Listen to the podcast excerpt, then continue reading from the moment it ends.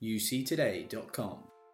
Hello and welcome to the Microsoft Out Loud monthly podcast. Today I am joined, as always, by Tom Arbuthnot, Microsoft MVP from Modality Systems, to bring you all the latest updates on Microsoft's communication and collaboration platforms. We recorded this month's pod prior to the news breaking that Microsoft have announced the retirement date for Skype for Business Online. So before we get into the original pod, which included all the news from Microsoft's Inspire event, some updates on Skype for Business Server, and some other Teams related news, I managed to catch up with Tom again to get his reaction to the breaking news. Have a listen. So, Tom, bonus section of the podcast. We recorded this month's pod at the, at the beginning of the week, at the end of, of July for August. And then a couple of days later, you sent me an email and said Skype for Business Online is being retired. Yeah, yeah, it's a, it's typical, isn't it? You get the recording done and then news breaks, but that's the the cloud and the speed of change, I guess. Well, I was as, as, I did it, I was thinking, Tom, I'm pretty. You must have got the heads up about this, but it, it, it broke. Um, well, it was on the on the 30th of June. I think Microsoft Teams published a blog. Yeah, yeah. So it came out on the Microsoft Teams blog rather than Skype Business blog. But it was uh, essentially a, a, pretty big announcement for Microsoft that Skype Business Online, specifically online, will be retired. So that means no more service, no more access from the 31st of July 2021 and it sounds like quite a long time away, but I was looking at some follow up on your posts on social media and some other bits. Actually, 2021, although it's a couple of years away, it takes a long time to implement, especially if it's a big organization. So companies will have it will be having to think about this now. Yeah, yeah. I mean, some ways it's good to have a public date out there so we everyone knows where they stand. So so contractually, Microsoft Cloud Services adhere to a 12 month notice for major changes. So actually, Microsoft have doubled that notice period they have to give contractually. But you're right, like to a lot of customers, it's not a huge jump. If you're just using Skype for chat and a bit of conferencing, it's it's relatively straightforward. But if you're using it as your telephony platform in the cloud, there's lots of things to consider, gateways to change, configuration to change. But even on the non-technical, you're moving the user's experience. So I feel like two years is a a fair amount of time to give for companies to change from one platform to the other. And it's not as if this wasn't sort of on the radar before. You know, you could see what Microsoft's direction was. Yeah, absolutely. We, we've been talking about this for a while that Skype for Business Online was in, in sort of direct competition with Teams. So, so it was never going to last forever. And as you pointed out, we, we should be absolutely clear this doesn't, of course, affect Skype for Business Server 2019 or, or the consumer versions of Skype. Yeah, that's important to point out because Microsoft uses the naming interchangeably. So Skype Business Server, no change in dates. The dates are already public. They're on the blog. That no change there. And Skype Consumer is a completely different beast again. So no changes there. It's just online. And then even if you're in online now, there's no changes for you as an existing customer until that date. So you can keep adding users. You can keep using everything you used before, the same as before. There's no immediate impact this is just the warning of you've got two years to make your transition. So, so what what exactly is the time? Do we get any other dates in between now and and the end of service retirement date in 2021? Was there anything else that was important to look out for? And and also, that Microsoft did release some information, and I know you're very au fait with in terms of how they're helping customers migrate to Teams anyway. And and we reported before that they were already doing some automatic upgrades of suitable tenancies. Yeah, yeah, they've already been doing automatic upgrades where they give you a warning and they automatically push you into teams, like they take care of it for you. That stuff will continue. You get plenty of notifications saying it's coming and you can defer it. Obviously, now we know what the end date is where you can no longer defer it. So I would assume that Microsoft will keep ramping those automatic upgrade process for customers that want it, but you'll only have the highest deferment date of that end date for very big customers, Microsoft will be in direct contact talking about uh, how to help handle the migration. Uh, the only other date that's worth noting in the blog was from the September the 1st, 2019, so not very long away, all new Office 365 tenants will be Teams only. So from that date, if you're a new net new customer, you'll just go straight to Teams, which again makes sense. Like, why would you go to Skype only to jump to Teams anyway? So that that's going to be the case. You'll just hit the ground running with Teams. Skype won't have existed as a sign-inable service for you in new tenants. Excellent. Well, I, th- I, think that pretty much covers it off. It's exciting for us with, with, a bit of breaking news. So, so Tom, thank you for for a brief reaction on that. Yeah, no worries. Yeah, it's good good to stay on top of this stuff. And if listeners have got questions or comments or feedback, if they can hit them in the relevant post, we'll make sure that the next pod goes into that in any more detail people want to go into it. So that was Tom's reaction to the news that Skype for Business Online now has a set retirement date. As he said, if you have any more questions or queries about that, please do get in touch with us. And in next month's episode, we can go into that in a little bit more detail. Now we can go back to the original podcast as planned. Enjoy. As usual, loads to discuss from from a Microsoft perspective, and I was excited when you because you obviously do all the work for this, and you sent me the running order of the main bits of news. Further down in the news, which we'll come on to, there was Skype, which I mean we haven't talked about for a seemingly month. Yeah, two bits of Skype business news, which is uh, unusual in these days. So yeah, lots to talk about there. Excellent. Well, I'm excited to come on to that. But first of all, I think we should look back at Microsoft Inspire, and obviously you guys from Modality were there. What what what were the main headlines from Inspire?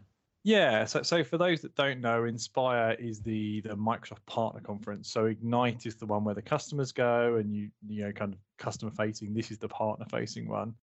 So it's interesting because it gives you an idea of what Microsoft are focusing on for the coming financial year because that's they're, they're aligning partners to basically say you should be focusing on this, selling this, doing more of that. And like it was really dominated by Azure, unsurprisingly, like there's a new Azure migration program, there's a new AI Accelerate program.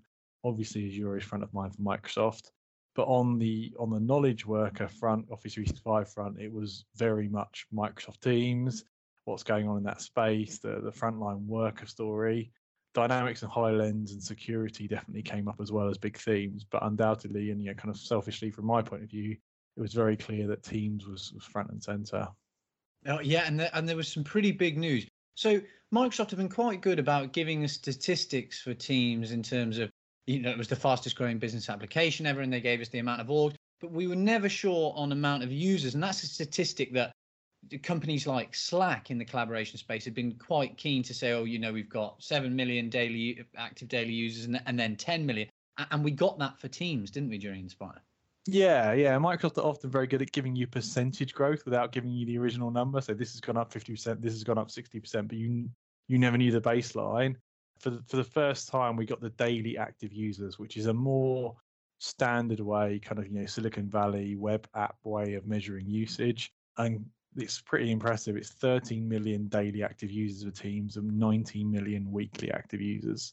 We don't get like a tight definition of what active means, but we do know it's not just logging in, it is some kind of engagement in the product. And interestingly, it's 3 million above when Slack announced their 10 million daily active users, which was a while ago. I think it was January they announced. So it's six months later, but Microsoft's number is clearly well over what Slack's was at the time they announced in January. Yeah, and we should say obviously that's in a in a lot quicker period as well that it, that it's reached that. And I know something I saw from you on social media that you picked up on. And although you said the the 10 million day, active daily users from Slack was a little while ago, they didn't come back and say, well, we've got more than 13 million at, at any point. Yeah, it feels like that's the thing you would do, right? If you were Slack yeah. and you had the number up, you'd be straight back with a press release going, well, that was January and now we're at 15. Like, de- deflate the team story really quickly that didn't come and hasn't come. So I would assume the number is lower. Maybe they're waiting for some big announcement or something. You don't know. You never know. But there's been no immediate response from Slack saying, well, we'll we've blown past that number. And it was quite interesting that the response that did come from Slack, which I which I know you picked up on. Yeah, I did a quick blog on this. Uh, it was interesting. The Slack CEO immediately kind of came back and said that he's not worried about Teams and doesn't perceive Teams as a threat which seems like an odd response considering Teams is widely regarded as like a direct competitor. And, and he tried to make similes to kind of Google versus Bing, and that Microsoft put a lot of money into Bing, and yet Google's still the dominant force, or Google trying to do social with Google Plus, failing, kind of implying that there's a DNA aspect to this. But it, it, I mean, it, fair enough. He's got to come up with a public response. You know, he's he's got a job to do. But Microsoft Office 365 now has 180 million monthly active users, so that 13 million is not even scratching the surface of the people already paying for Office 365 that already have access to Teams. I only see this Teams number going one way. So interesting that you would be so bold as to say he doesn't see it as a threat. I don't quite see how that lines up. No, and there and there must be a huge number of organisations that Slack have as customers that are using Office 365, and if Teams, and I think arguably a lot of people would say it's already very, very close, if if not ahead in some areas in terms of functionality. That that's got to be a threat to their to either thinking, well, why are we duplicating? Why are we having multiple collaboration synchronous hub chat platforms when we can, yeah. you know, just use Teams? Definitely. Uh, I don't want to be down on Slack. And I think actually Microsoft is at their best when there's a strong competitor. So I don't really want to see Slack go because it keeps everybody on their toes. It's good for the market. It's good for everybody. But Slack getting people to pay for Slack when Teams is bundled in Office 365, it doesn't have to just be as good. It has to be exponentially better for a CFO to say, I see the business value of paying for this as they will perceive it on top of the other thing. So I, I think Slack have got a great team and they're, they're doing a lot of good things, but they've got definitely got a challenge on their hands as this becomes part of the Office 365 portfolio. Yeah, und- undoubtedly, team Microsoft Teams is, is a challenger in that space. So obviously from inspire teams is, is one of the main themes and obviously you mentioned some of the other ones which sound pretty interesting and hololens i always get pretty interested in so teams is one of the main themes we, we got the user numbers but there, there was also some we, we talked about the the call recording as well is that is that potentially coming yeah, that was an interesting little, uh, just a side announcement in a blog, which is quite a big deal for a lot of our customers. So Microsoft officially announced that they're working for uh, working on compliance call recording. So not call recording as in I can record a meeting. That's in the product today, but this is call recording that meets the financial or kind of pharmaceutical or any other regulated industry requirement to record calls and meetings for a compliance reason uh, and they are working with ASC, NICE, and Verint, three kind of well-respected vendors in the space, who are all working under NDA on the Microsoft certification program. So just a little hint that we should look forward to a legitimate enterprise grade kind of compliance recording story in the future. And that's one of those things. Obviously, we we record over Teams meetings. That's been there for ages. But you and I have been talking for a long time about sort of teams catching up with the, with the calling phone functionality that you'd expect from an enterprise level phone system and it's just another one of those additions isn't it yeah it's a huge tick in the box particularly for financials and even if they're not using it for their phone system just as a meetings platform in financials you need to have compliance recording so that'll unblock a whole bunch of people that have been using teams maybe for collab and not going into audio video because they can't have those permanent recordings. And, and the recording platforms do more than just record. They look through for you know keyword analysis and sentiment analysis and they'll store this person's recordings for so long and this person's recording for so long and these in germany because they're german recordings and these in london because they're london recordings. So there's a whole bunch of boxes that need to be ticked for a particular organization to use this kind of platform okay then so so teams took a, a fair share of, of the headlines at, at inspire but as we mentioned earlier on, there is this month, well, these last few weeks, there there is some some Skype news. Yeah, yeah. Skype Skype got no headlines because Microsoft are not pushing it anymore, as we know. But for those following along, there is still Skype stuff happening. So Skype Business Server 2019 got its first cumulative update. So that's a bunch of patches from Microsoft that give you both fixes and new functionality. And in this one, there are a few little additions in terms of features. So Microsoft added a new HTML5 based control panel.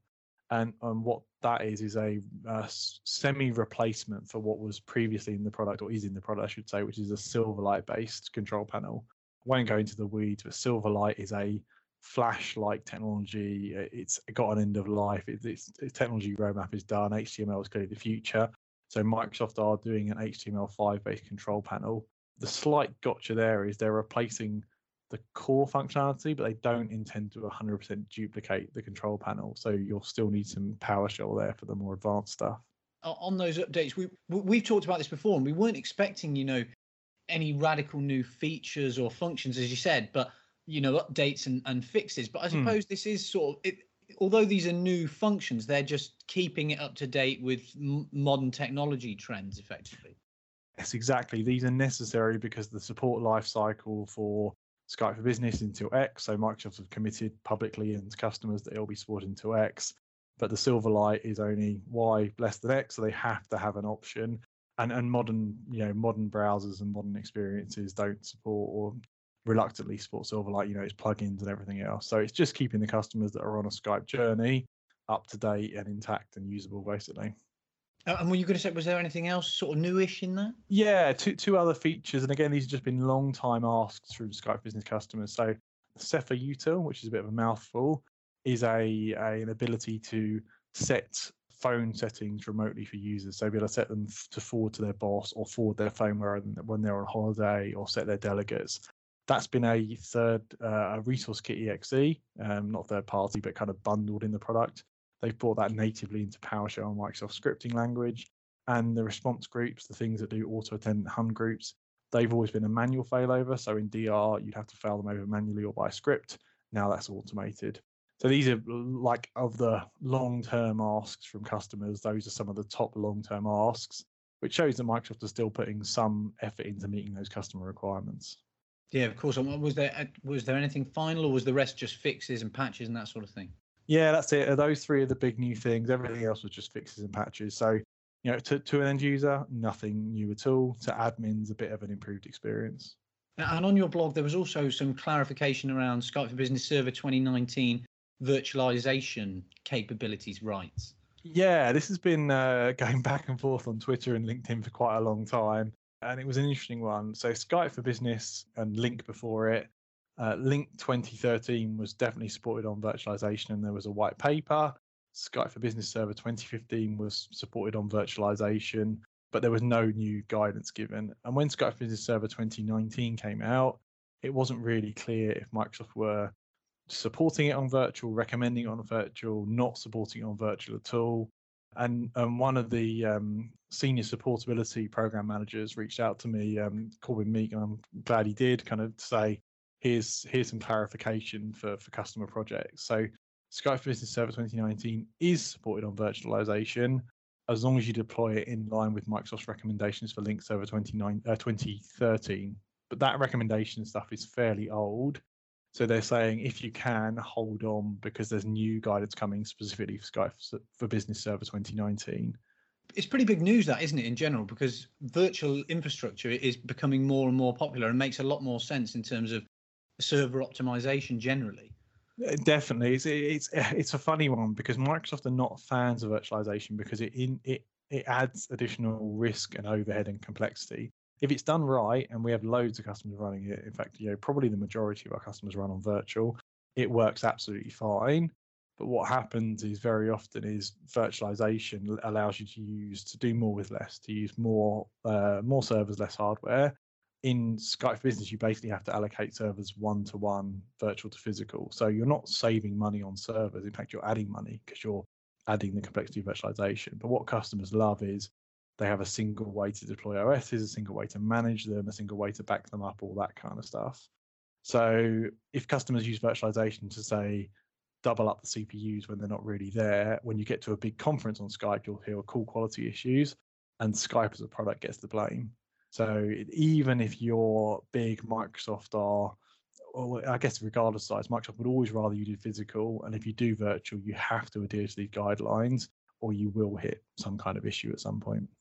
But, but as he said, the current guidelines are, are obviously for Lync 2013. So there's new ones coming. Did he give an indication of when that might be? Yeah, no, no public indication coming soon. I mean, the, the 2013 guidelines are are very old, as in date wise, obviously, but they're they're basically dedicate the hardware and put virtual on top, so that they still stand. Hopefully, before the end of the year, we'll see some some real guidance where they've tested 2019 and said this is the exact way we recommend it's done. Got you. Okay. Well, so that covers us off for the for the Skype news pretty much. Let's let's go back to back to yeah. The Skype the Skype audience can tune back out now. yeah, that's it. You can you can turn it back off now. I'll flag in the in the recording in the in the article when we speak about Skype, but not very long. There was a good couple of minutes there, which has beaten the the past few podcasts. Yeah. So there, there's a few more updates for Teams before we go. T- Teams Rooms uh, user interface. Yeah. So so um, Microsoft Teams Rooms been been around for a long while previously they were called Skype Room Systems. Microsoft have just released an update that kind of takes them from the old purple, and you might know it's current purple UI in those rooms, just to update to look exactly like the current uh, Microsoft Teams desktop application. So the kind of black and purple and new UI and new iconography. So a nice little update in terms of the visuals. Uh, there's also a couple of updates in terms of experience. So they now support receiving Microsoft Whiteboard, which means that they can uh, they can't yet start a whiteboard session, but they can receive it. And if you've got a touchscreen, you can even engage in the whiteboard session directly on Teams rooms. There'll there'll be ability to start a whiteboard session from the room systems in the future. And also they've added a rate my call experience at the end. So on the desktop client for ages, you'd be able to rate your call at the end, give it a number of stars. Now you can do that from the room as well. And I suppose that's just it providing uniformity across the the different platforms, like you said, whether it's desktop or whether you're on a on a Teams room. Yeah, absolutely. That's the intent. Is that all the platforms, whether you're on Mac, PC, web, iOS, Android, rooms, all look the same. The buttons do the same thing. That's a big part of the value proposition with Teams is that you can just walk into a room and know what you're doing. So making sure that's lined up with the current uh, UI and iconography is important. Yeah, and you've always told me how important that is for adoption. So that, that seems to make complete sense. The, the, the other piece of news is about uh, data data residency in, in South Africa. Is, is this a new territory? Yeah, this is uh, this has come around pretty quickly actually. So Microsoft announced uh, a few days ago that they had Office 365 added to their latest data center. So I think they're the first big cloud provider to have dedicated data centers in or kind of on the African continent and in South Africa yeah, 25th of July, they announced that general availability of Office 365 in those data centers. And just yesterday, uh, which was the 28th for people listening to the recording, they announced that you can have Microsoft Teams data residency, which means you can have your data local in those DCs and it stays locally in that region. And as we've discussed before, in, in various regions, it, people might think, oh, why is that so important? But but actually, a, a lot of compliance regulation says that you you know you have to have it locally. Yeah, yeah, absolutely. There's a there's a number of regions where Microsoft now do that, and exactly that. You know, the notorious ones are Germany and governments, things like the UK. But you can now have local data in just reading out now: South Africa, France, Australia, Japan, UK, India, Canada, and South Korea. So in all those regions, if you got set up right, and typically it's new tenants, you can elect to have your data stay local, which um, clearly by the money Microsoft are investing in these things because it takes extra work to do that. Um, there's obviously enough of a customer demand to want that local data sovereignty. Yeah, and I was just about to say that. I suppose that depends on customer demand, and as as customer demand expands, we can expect to see that list demand as well to other countries as soon as yeah. it a certain point where it's and, worthwhile. And it's another one of those points that, that are kind of in Microsoft's favor because they are their Azure and their Office 365 and their security and everything else, they can afford to make their data center investments in all these regions because they're selling Azure and Office 365. If you're just a collaboration play, can you justify having local data centers in all these regions? Like, possibly not. So it plays to Microsoft's advantage to be like, we have all this accessibility, this great dark fiber network, these local DCs. It adds up to quite a good story for collaboration. Yeah, absolutely. Finally, video interoperability and and Pexip and Poly and and BlueJeans as well. Yeah, all, all three. So there are three certified vendors that allow you to bring standards-based rooms into kind of Microsoft world. So you can take any any Cisco room, any Lifesize room, anything else, and through a gateway in the cloud, bring them into a Microsoft Teams meeting. And all three have offered some form of free channels, typically for about a year. Poly's is based on you buy some of their kit or you have their existing endpoints and they'll give you some free channels. BlueJeans seems to just be um, not tied to anything other than you having some standard space rooms and wanting to use their stuff. And Pexip, if you buy new Skype room system, sorry, uh, Microsoft Teams rooms, the new name, or Surface hubs, then they'll give you a couple of free channels to use as well. They're just a nice little option for customers to test that world out. Like none of them are enough to run a big production enterprise on, but it's a, a good taster of those services to understand, you know, how they work and how you can bring in standards-based rooms.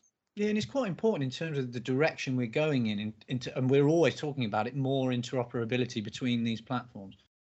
Yeah, definitely. It's an interesting one because kind of all the big vendors are are building their own platforms with proprietary kind of interconnect these days. So it's a, the the big vendors are pulling in a walled garden type motion, but the reality is of UC is you need to allow some interoperability for those particularly the investment in room systems can be quite big. So even if you're planning on moving to Microsoft Teams rooms and getting the proximity join and the single UI and all the flash, you know, the interactive whiteboards and the ghosting behind the whiteboards, all that stuff is well and good. But if you've gone out and spent tens or hundreds of thousands or millions in some of our big customers on room systems, there's a life cycle for those and they need to show their value. So this is the way that through those gateway services you can keep those rooms active and useful in a Teams meeting. Perfect. Well, I think that's pretty much it for the for the news highlights, Tom. Unless I've missed anything. No, I think that's it. It's funny, you know, you'd think that coming into July and August it would be quiet, but thanks to the uh, Inspire conference, there's been a few a few interesting bits there. Definitely the daily active users are interesting. So we'll see. I think August will probably be surprisingly quiet. So we'll see how the uh, the next podcast goes in terms of news. Maybe we'll dip into some some opinion or some future gazing or something. But yeah, that's it for now. Yeah, absolutely. I mean, I think famous last words saying August will be quiet, but obviously it picks up again in September and and back into the new year. So so we'll see what it's like next month. But as always, Tom, thanks so much for taking us through all the news. Yeah, thanks, Patrick. Good spending some time, and uh, see you on the next one if not before.